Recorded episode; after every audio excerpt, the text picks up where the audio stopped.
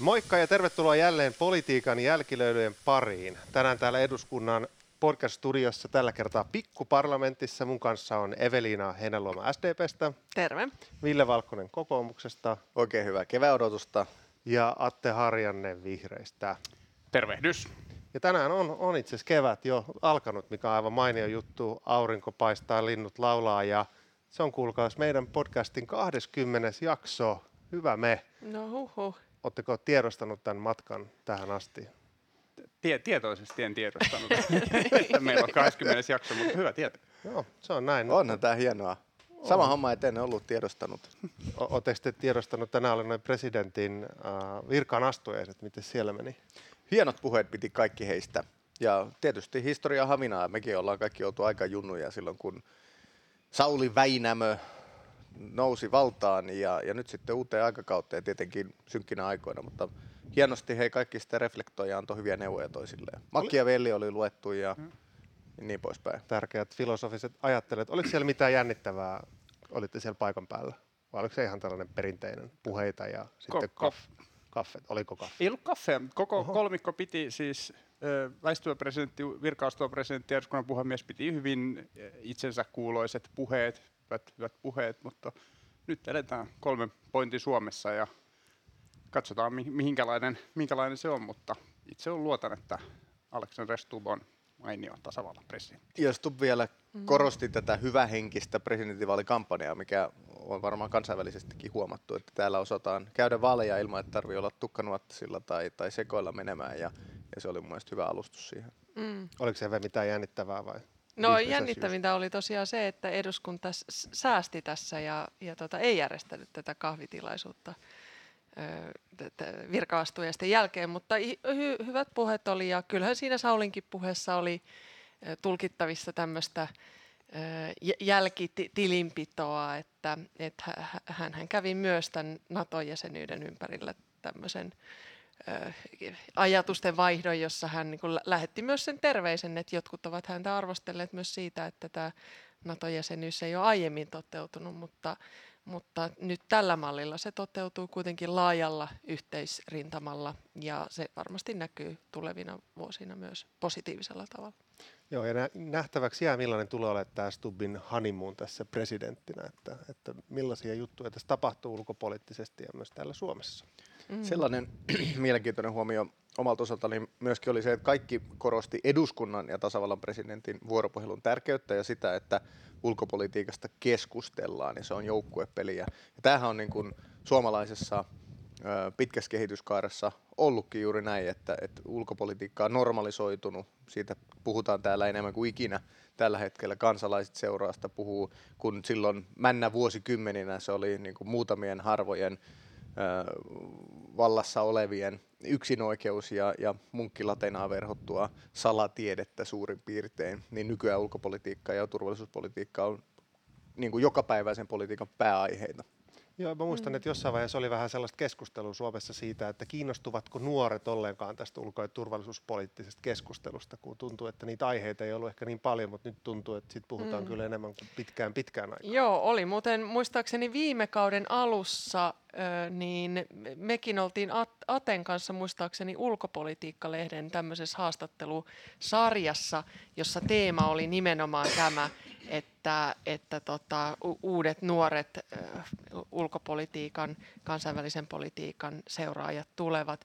Ja silloin nimenomaan siinä toimittaja käsitteli tätä teemaa, että miksi tämä on pidetty tämmöisenä vain niin kuin kaikista kokeneimpia va- valtiomiehien ja korostuneesti myös miehien harrastuksena. Että se, se oli jo se oli viime kauden alussa tämä tilanne.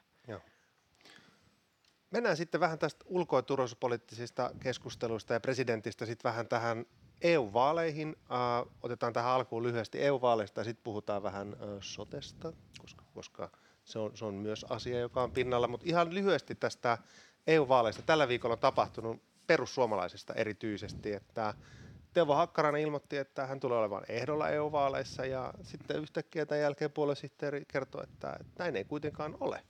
Ja, ja tässä on nyt ilmeisesti jäänyt vähän niin kuin epäselväksi, että mistä tässä niin kuin oikeastaan on niin kuin kyse, että onko tämä joku jostain viestistä johtuva Teuvon tekemisistä sanoista vai, vai, vai tota, mistä on kyse? Tuntuu vähän siltä, että se ei oikeastaan niin kuin ehkä, ehkä se lopullinen totuus kyllä tullut vielä niin kuin julkisuuteen. Mitä te luulette, mistä tässä on kyse? Mm. Atte. Mä luulen, että kyse on siitä, että perussuomalaiset ottaa nämä vaalit vakavasti.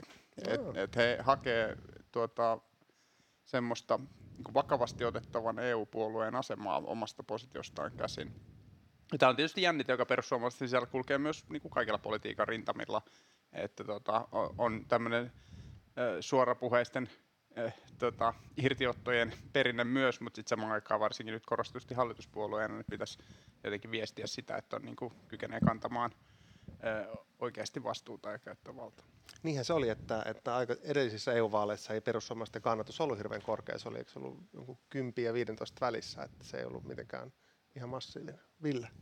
No näin mäkin tulkitsen tätä, että perussuomalaiset on jo pidemmän aikaa tehneet tällaista normalisointiprosessia, jossa he muodostavat itsestään niin kuin pysyvästi iso merkittävä poliittisen voiman ja se edellyttää tietysti muutenkin kuin kannatusta, se edellyttää osaavia osaavia uskottavia toimijoita kaikilla eri tasoilla. Ja, ja ilmeisesti siellä on sitten tulkittu, että meppiryhmä voi olla iskukykyisempi ehkä tulevaisuudessa, näin varmaan lyhykäisyydessä, mutta tietysti naapurien kaverien kilpailijoiden asetelmia ihan koskaan voi täysin ulkopuolelta tietää, mitä kaikkea siellä on taustalla.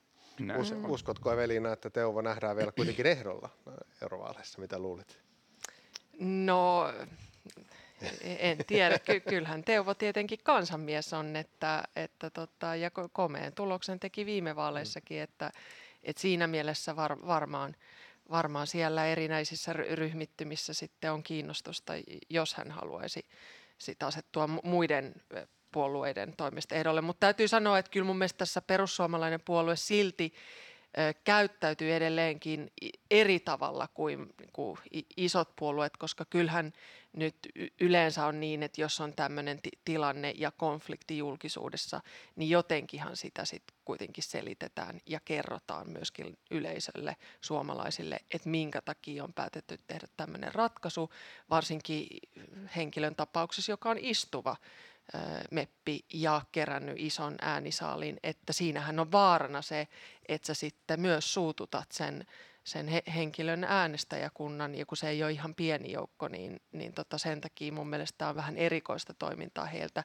Ja sitten erikoiseksi tekee myös sen, että eihän Hakkarainen nyt ole suinkaan ainoa henkilö tai ainoa merkittävässä asemassa perussuomalaisissa oleva henkilö, joka on tämmöistä Unkari Fides ja, ja Orban sympatia osoittanut, että eduskunnan puhemieskin on vasta muutamia vuosia sitten itsekin julkaissut tämmöisiä twiittejä, jossa hän on ollut ainakin ymmärtävinään Unkarin ja Orbanin toimintaa. Et siinä mielessä on mielestäni vähän erikoista, eikä ainakaan kyllä itselle vakuuta tai olevan kauhean aitoa irtiottoa.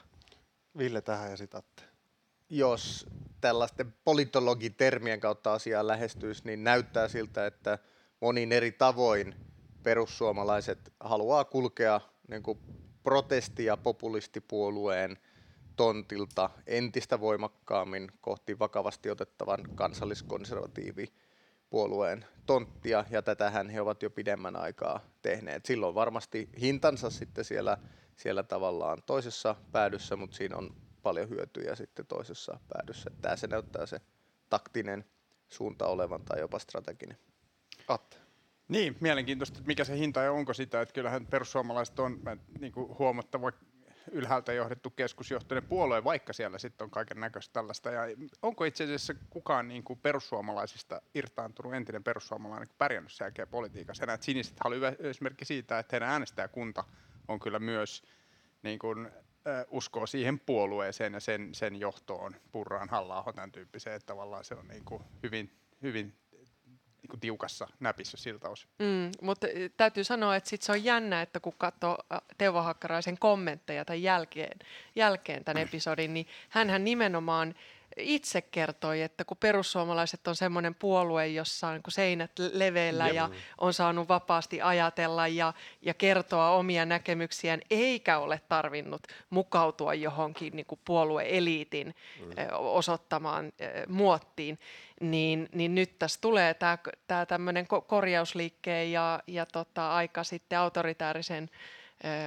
ehkä puoluejohdon niin, niin tiukka ote, joka selvästi sitten nyt Teuvon kohdalla ajaa tämän tilanteen vähän konfliktiin myöskin, että miten tässä pitäisikään käyttäytyä. Ja siinä mielessä on mun mielestä hassua, että kun Jussi halla itse on laittanut tämmöisiä ymmärtäviä twiittejä aikaisemmin, niin miksi sitten juuri tässä tapauksessa Teuvo otetaan nyt sitten hampaisiin? Se jää nähtäväksi, mitä tässäkään. Mä en usko, että tätä tarinaa vielä ihan taputeltu, että mä uskon, että me palataan tähän teukkoon. Se perussuomalaisista, mutta yleisesti tämän EU-vaalien osalta, miltä teidän puolueiden tilanne näyttää niin kuin EU-vaaliehdokashankinnan osalta? Ja ehkä Villelle sellainen kysymys, että onko toi Mika soitellut sulle? no ehkä tätä, tätä kyseistä keskustelua, johon tässä nyt viittaa, niin kommentoin vaan yleistasolla sen verran, että ähm, jos annan hyvän neuvon, niin useimmiten se kannattaa ainakin kuunnella. Tämä pätee myös tuleviin muihin neuvoihin, joita aion antaa vuolaasti jatkossakin. Mutta sitten meidän eurovaalitilanteeseen, niin meillä on kyllä listaa vielä tekemättä aika paljonkin. Nyt maanantaina tulee jonkun verran taas lisi, lisää nimiä kyllä se sieltä niin kuin kilpailukykyiseksi muodostuu, mutta on vielä, vielä tekemistä. Meillä on tavallaan tietyt profiilit listalta erittäin hyvin nyt jo edustettuna, mutta sitten muutamia alueellisia ammattikuntiin, ehkä sukupuoleen liittyviä niin kuin tontteja, ikä, ikäryhmiin liittyviä tontteja on vielä täyttämättä, mutta kyllähän näihin kokoomuksen aina täytyy lähteä tosi kovalla tavoitetasolla sen takia, että meidän ytimessä on tämä niin kuin Länsi- ja Eurooppa-suuntautuneisuus ja epäonnistuminen kokoomukselle on, jos ei tule neljää paikkaa.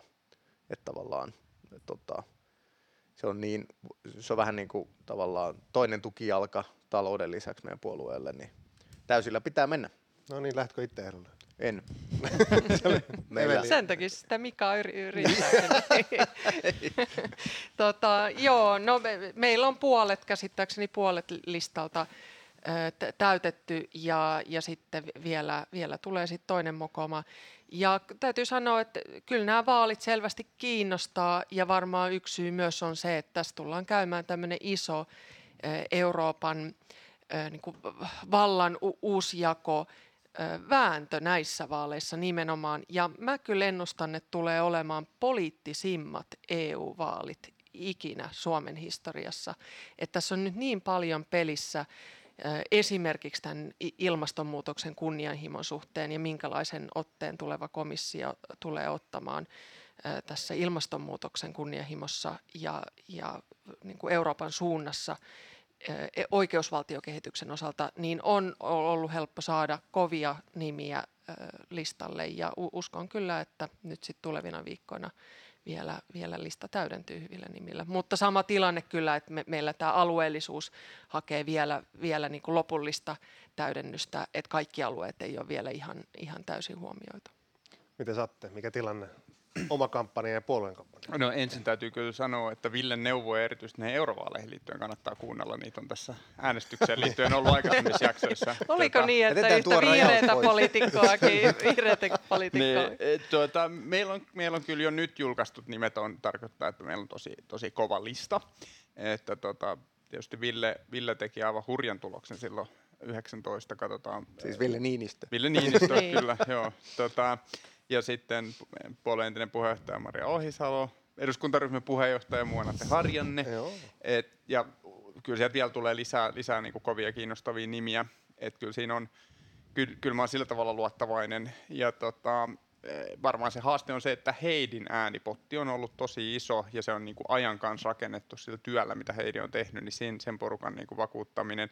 Ja se, että kyllähän 19 keväällä käy, oli niin kuin, käytiin niitä ilmastovaaleja vähän niin kuin siinäkin, niin meillä oli hyvä, hyvä noste silloin, niin miten tässä keväällä rakentaa, rakentaa niin kuin hyvä, hyvä noste Musta meillä on niin kuin nimenomaan eurovaalit on vihreälle ihan ominta omaa, että siinä puhutaan sellaisista teemoista, jotka on meille tosi luontevia, vähän sama kuin ehkä kokoomuksella ja näin. Mutta se on kiinnostavaa, että et käy, mä käyn vähän uunostelen, että tässä käy niin kuin Eve sanoo, että näistä tulee pikkusen erilaiset, että ei, ole, ei välttämättä ole ne 40 prosentin äänestysaktiivisuuden kivat kevätvaalit, jossa vähän katellaan, että kenestä, ketä, kenestä pääsisi sopivasti eroon lähettäisiin Brysseliin, vaan että oikeasti käydään niin kuin kovaa kisaa listojen sisällä, listojen välillä ja puhutaan toivottavasti myös niin kuin kovaa Eurooppa-politiikkaa. Mä kyllä pelkään, että se on tuppaa olemaan aika yksinkertaista vai vähän populistista kautta linjan tässä maassa, mutta Euroopalle todella ratkaisevan tärkeät isot vaalit, niin kyllä se näkyy varmasti täälläkin.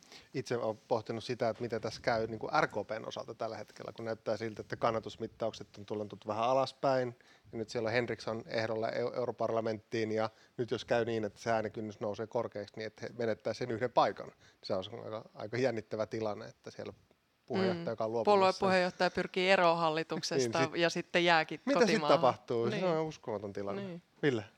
Ilmeisesti tästä pitää ihan oma kokonainen jakso ottaa, ehkä muutamakin. Meillä on paljon kuulijoissa valtavan hyviä EU-tietäjiä ja, ja tämä on kiinnostava asetelma, että mitä koko Euroopan tasolla tapahtuu. Siis, nythän me käydään täysin uudessa turvallisuuspoliittisessa tilanteessa myöskin nämä vaalit. Siis ensimmäistä kertaa eli vähän tavallaan kaikua siitä, mitä meidän pressavaaleissa oli, että nyt ollaan aidosti vakavien kysymysten äärellä, että pystyykö Eurooppa pitämään huolta itsestään, jos Trump voittaa Jenkeissä vaikkapa, mikä meidän turvallisuuspoliittinen tilanne on sen jälkeen ja näin poispäin. Mä veikkaan, että tämä myöskin lisää voimakkaasti kiinnostusta näihin vaaleihin ihan kaikkialla, mutta erityisesti tässä tietenkin tota, Itä-Euroopan maissa. Sitten meillä on sillä tavalla kiinnostava asetelma vaalien jälkeen, että Ranska, Saksa, Italia – kaikki perinteiset suurmaat on muissa kuin EPP käsissä, joka todennäköisesti kuitenkin voittaa vielä vaalit. Kuka nousee niin kuin Euroopan voimahahmoksi tai voimahahmoiksi ää, uudessa tulevaisuudessa? Varmaan van der Leyen edelleen jatkaa, mutta tuleeko Tuskista niin kuin Euroopan tosiasiallinen ikään kuin neuvostotason päämiesjohtaja, se on hyvin kiinnostavaa. Miten muuten se asettuu, että kyllä, kyllä tässä niin kuin tapahtuu, että otetaan ennen vaaleja ja vaalejen jälkeenkin tota, tästä kyllä vielä keskustelua. Mä huomaan, että aika moni haluaa meille täällä haluaa puhua tästä sen takia, koska tota, seuraava aihe on sote, minkä mä olen laittanut listalle, niin ei kyllä niin yllätä. Väität sä, että me ei olla sotesta innostuneita. siihen, siihen jää nyt valitettavasti vain kaksi minuuttia aikaa. ly- lyhyesti siitä, mutta tota, oliko vielä EU-vaaleista? No Eve? ehkä sen verran, että nythän niin kuin tämän hetken näissä, kun katsoo näitä eurooppalaisia kalluppeja, niin näyttäisi edelleenkin siltä, että on hyvin mahdollista, että tällä niin kuin ikään kuin maltillisten puolueiden koalitiolla koalitiolle syntyy enemmistö. mutta tietenkin sit se, se vallan käyttö muuttuu ihan, ihan radikaalisti, koska joka tapauksessa näyttää selvältä, yhtä lailla selvältä, että, että siellä äärioikeistopuolella, ECR, ID-puolella niin, niin kannatus tulee kasvamaan, että sitten se on kyse siitä, että kuinka paljon se tulee kasvamaan. Ja se, se puoli kyllä rikkoo tätä, tätä eurooppalaista päätöksenteon perinnettä, mitä se on tähän asti ollut. Ja, ja, ja sitä kyllä pelkään, että minkälaisen vaikutuksen se tekee esimerkiksi tähän Ukrainan tukemisen keskusteluun, puhumattakaan sitten tästä ilmastotyön jatkamisesta. Ei ECR voi äärioikeistoksi kutsua. Otetaan tästä uusi jakso. Mä ajattelen, joo, siis, äh, joo, selvästi jakso tai useampi on, on kyllä paikallaan, paikallaan tästä. Mä luulen, että ilmasto, luonto, tai ilmastopolitiikassa vaikea nähdä suurta takapakkia, mutta se voi lähteä, siellä on ne vaikeat tavallaan sektorit, jotka nyt me tehdään tämä maatalouspuoli esimerkiksi, niin kyllä siitä tulee, sit, siitä tulee niin tosi iso kitkapinta, ja tässä se niin voimasuhteet merkitsee aika paljon, mutta ehkä sitten tietyllä tavalla tässä tapauksessa mä vielä enemmän huolissaan siitä Euroopan sielusta, sen yhtenäisyyden ja sen visio- ja liberaalien arvojen kannalta, että niitä tullaan niin kuin toisenlaisen voimatasapainon voi ottaa. Just, mikä sitten heijastuu suoraan vaikka tukea Ukrainassa, niin, niin toivon, että tässä eurooppalaiset äänestävät niin kuin Euroopan puolesta. Toivon, että Atte Harjannetta äänestävät. neuvos, neuvos. Piti muistaa. Hyvä, hyvä lähtölaukaus EU-keskustelu. Uskon, että, että Jounillakin on myös sanottavaa tästä maakuntien Suomen edustajana, että, että mitä tässä tapahtuu.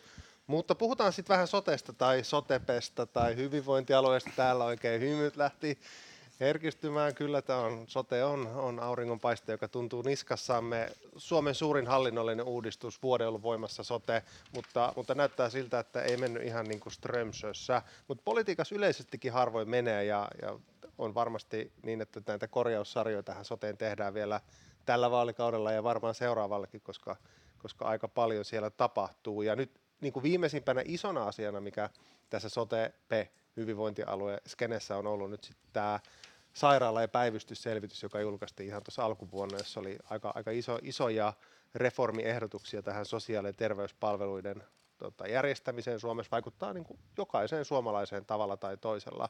Nämä rahat on loppumassa, ää, on työntekijät myös loppuu, on aika paljon isoja paineita, mitä pitäisi tehdä. Uh, mut on vaikea aihe, mutta mä ajattelin, koska me ollaan täällä podissa oltu PMA, Positive Mental Attitude, me ollaan täällä pelkästään myönteisillä kehulinjoilla, niin voitaisiin aloittaa ihan lyhyesti sillä, että voisitte kehua jonkun toisen puolueen linjaa liittyen soteen, että, että mit, mitä hyvää toisten puolueen sotelinjoissa on, kun usein muuten menee riitelyksi helposti. Ville oli heti täällä käsi pystyssä, että nyt pitää päästä kehumaan. Kehun demareita. Meillä on ollut mm-hmm. aika samanlaisia ajatuksia tästä omalääkäri, perhelääkäri malli pohdinnasta. Ja se on kyllä sellainen suunta, mikä varmasti hyödyttäisi suurit osa suomalaisia terveydenhuollon osalta. Hyvä demarit tämän osalta. Mitä se vai Atte?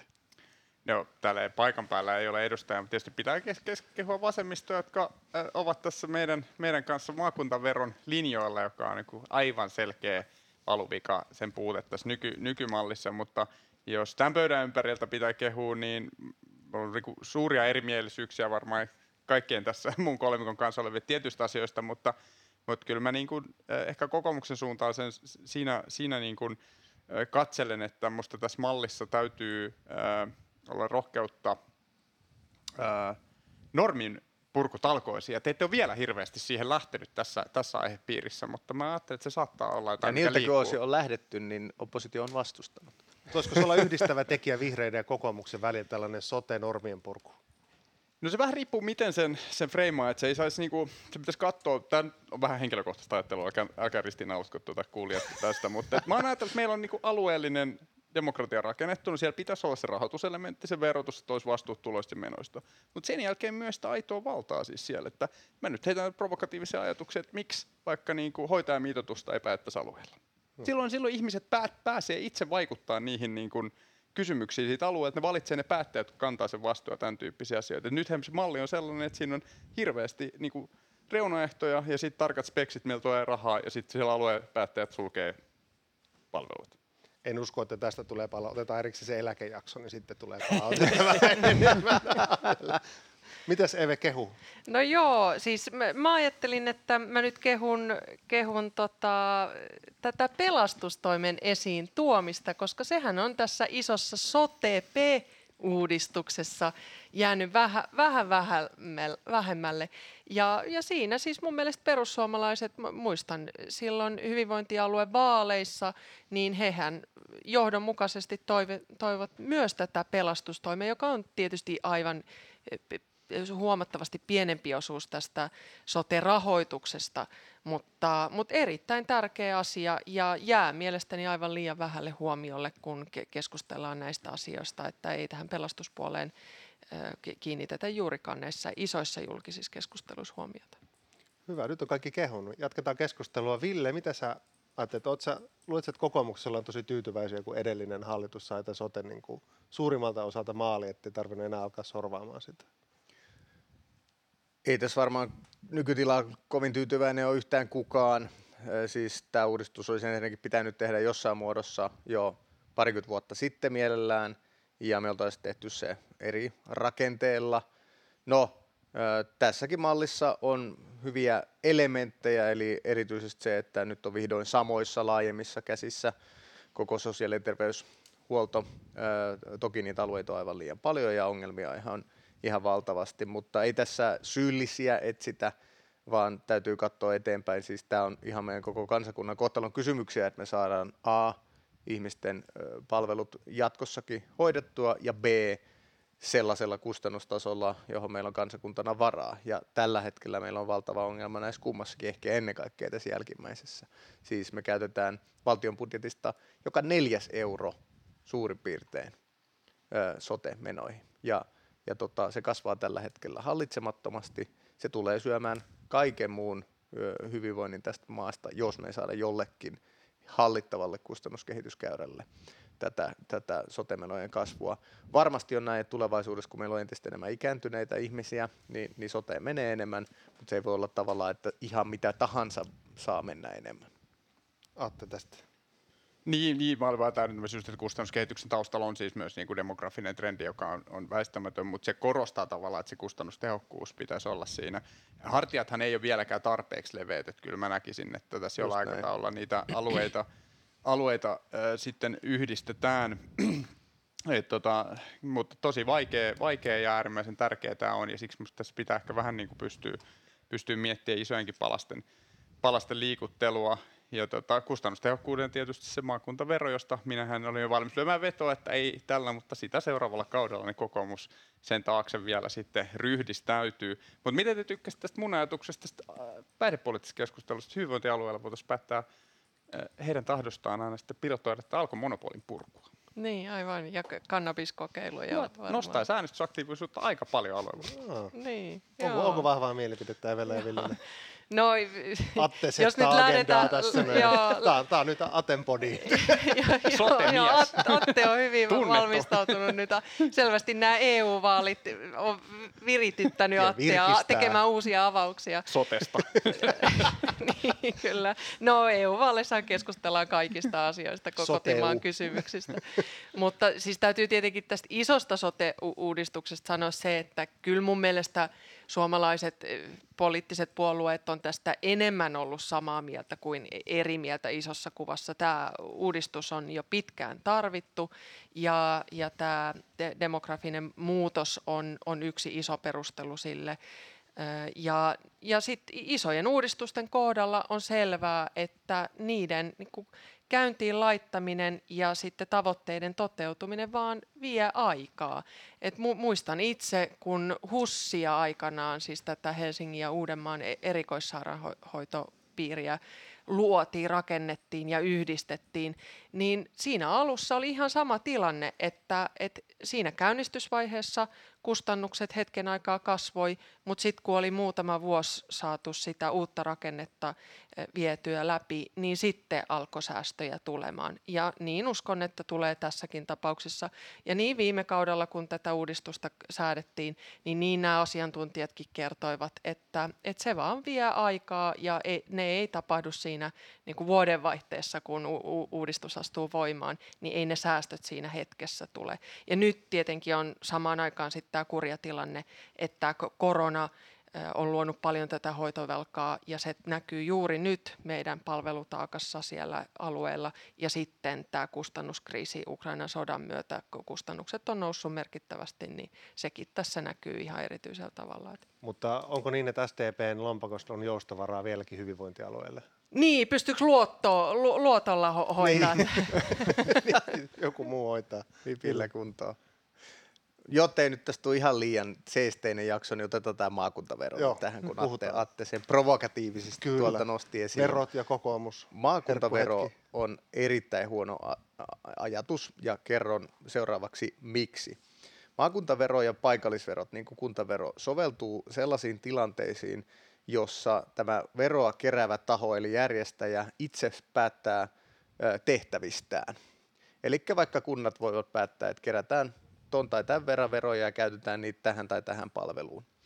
No, soten osalta juuri siitä palvelutasosta ei saada alueella päättää, koska meidän perustuslaki takaa samanlaiset perusoikeudet kaikille Suomessa. Meillä ei voi olla tilanne, että Kainuussa syöpäsi hoidetaan, mutta Espoossa sitä ei hoideta, tai mitään muutakaan eroja. Tai että Tampereella vanhuspalvelut hoidetaan, mutta Helsingissä jokainen vastaa niistä itse. Tämä ei ole perustuslain mukaista. Ja, ja tämä tarkoittaa sitä, että meillä on suurin piirtein sama tehtäväkenttä ympäri maan. No, sitten päästään seuraavaan ongelmaan. Maksukyky kullakin alueella vaihtelee kuitenkin aivan valtavasti. Siis verotulot per asukas vaikkapa Itä- ja Pohjois-Suomessa on siis aivan toiselta planeetalta kuin Helsingissä tai isoissa kaupungeissa etelässä. Ja tämä tarkoittaa sitä, että siis rahoituspohja ja tehtävien yhteen saattaminen yhdenmukaisella tavalla ei millään tavalla kohtaa, mikä johtaisi siihen, että jos maakuntavero olisi olemassa, niin se olisi tämmöinen näennäisverotus keino ja tarvittaisiin joka tapauksessa hyvin radikaali laaja tasausjärjestelmä. No mitä maakuntavero sitten haittaisi sen lisäksi, että tarvitaan tämmöinen hyvin laaja rahoitusjärjestelmän tasauskokonaisuus, joka olisi epäselvä, niin se vaikeuttaisi veropolitiikan suunnittelua. Se kohdistuisi suoraan työverotukseen, mikä johtaisi siihen, että todennäköisesti nämä valtuustot, jotka pelkästään hoitaa sotea, niin ne nostaisi veroja niin paljon kuin mahdollista, eikä hillitsisi kustannuksia. Ja tämä vaikeuttaisi verotuksen kokonaissuunnittelua, koska verotuksen iso painopistehän pitäisi olla pois työn verosta kohti haittojen kulutuksen verotusta.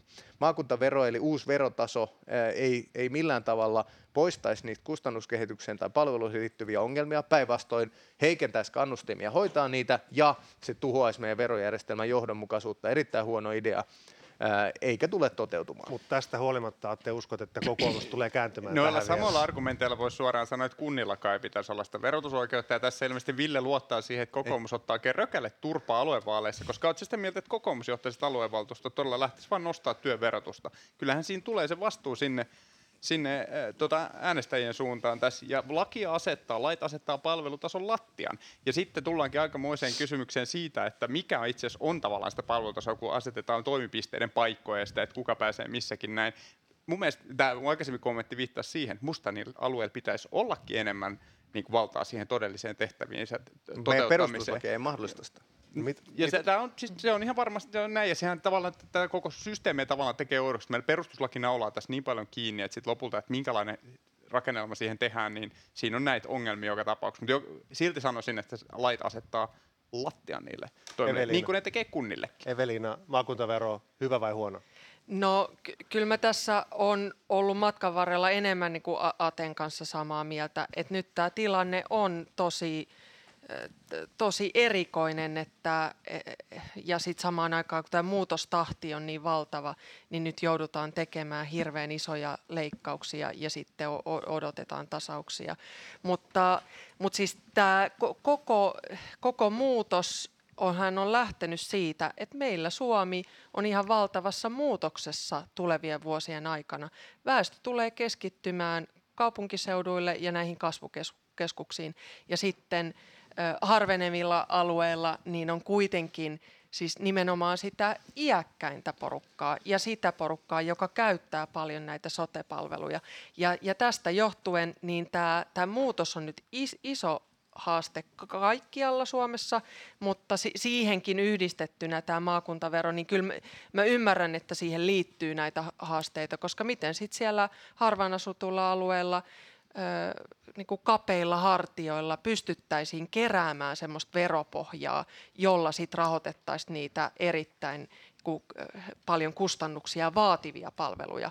Et ei tämä ei tää mikään mustavalkoinen tilanne ole, mutta nyt tässä niin tämä demokratian toteutuminen ei ehkä parhaimmalla mahdollisella näyttäydy siellä alueilla.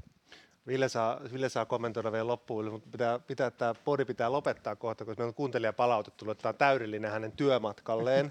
ja tavallaan haluamme, että, että tämä vastaisuudessakin pysyy hänen työmatka, ettei sitten jää kesken jaksot. Niin Ville lyhyesti vielä maakuntaverosta ja no niin, pitää, pitää palvella pari... meidän kuulijoita. Kyllä, myös. pari ylimääräistä kierrosta siellä työmatkalla. Tota, Kuntavero osalta ei voida vertailla sen takia, että kuntien tehtäväkenttä on niin erilainen ja he aika pitkälti itse määrittää sitä. Ja koulutuksen osalta, joka on isoin menoerä kunnilla, niin ei ole niin voimakasta ristiriitaa sen rahoituspohjan ja, ja palvelutarpeen osalta.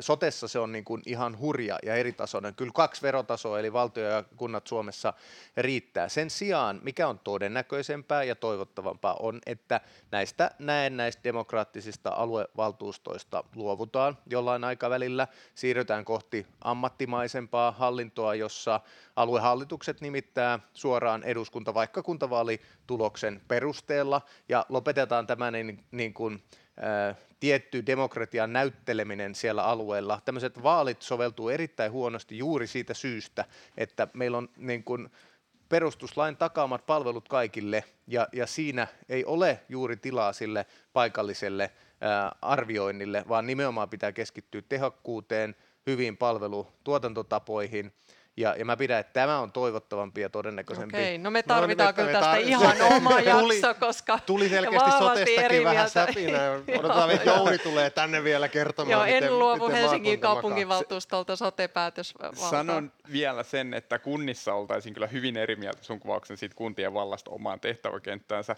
Mutta tässä on varmaan se synteesi, mä sanon tässä on se, että ainakin minä ja Ville ja Kävekin on sitä mieltä, että tämä järjestelmä on nykyisellään ei toimi. Se tulee niinku isojen muutosten eteen, sanotaan 50 vuoden Kyllä. aikajaksolla, koska tässä on niinku liikaa valuvikoja. Et kuinka radikaalisti se täytyy välpätä, niin aika näyttää. Juuri Kyllä, ja, miten. kyllä ja, pysyy meidän podcastin teemana varmaan. Voidaan ottaa vaikka sellainen Cliffhanger. sote, sotepodi. Joo, kyllä. joo, cliffhanger Latte. tuleviin jaksoihin, että odottakaa vaan, kohta sieltä tulee Ja, sote-jakso. joo, latte ja sotepodi. Ja Vertaillaan kuuntelijaluvut neuvo- laskee. neuvolakokemuksia. luvuista lähtee pari nollaa. Kyllä. Mutta hei, kiitos tästä keskustelusta ja, ja tota, no, niin jatketaan ensi viikolla uusia aiheiden parissa. Ja muistakaa kuunnella, jakaa, antaa kommentteja, palautetta. On tullut jonkun verran, niin kuin tämä yksi kuuntelija, joka kertoo, että tämä on just sopivan pituinen ja toivottavasti pääset nyt töihin, etkä, etkä joutunut sitten odottamaan siinä työpaikan ulkopuolella. no niin, hyvä. Mutta Kiitos paljon. Kiitos, hyvää Kiitos viikonloppua. Hei hei. Moi Moi moi. moi.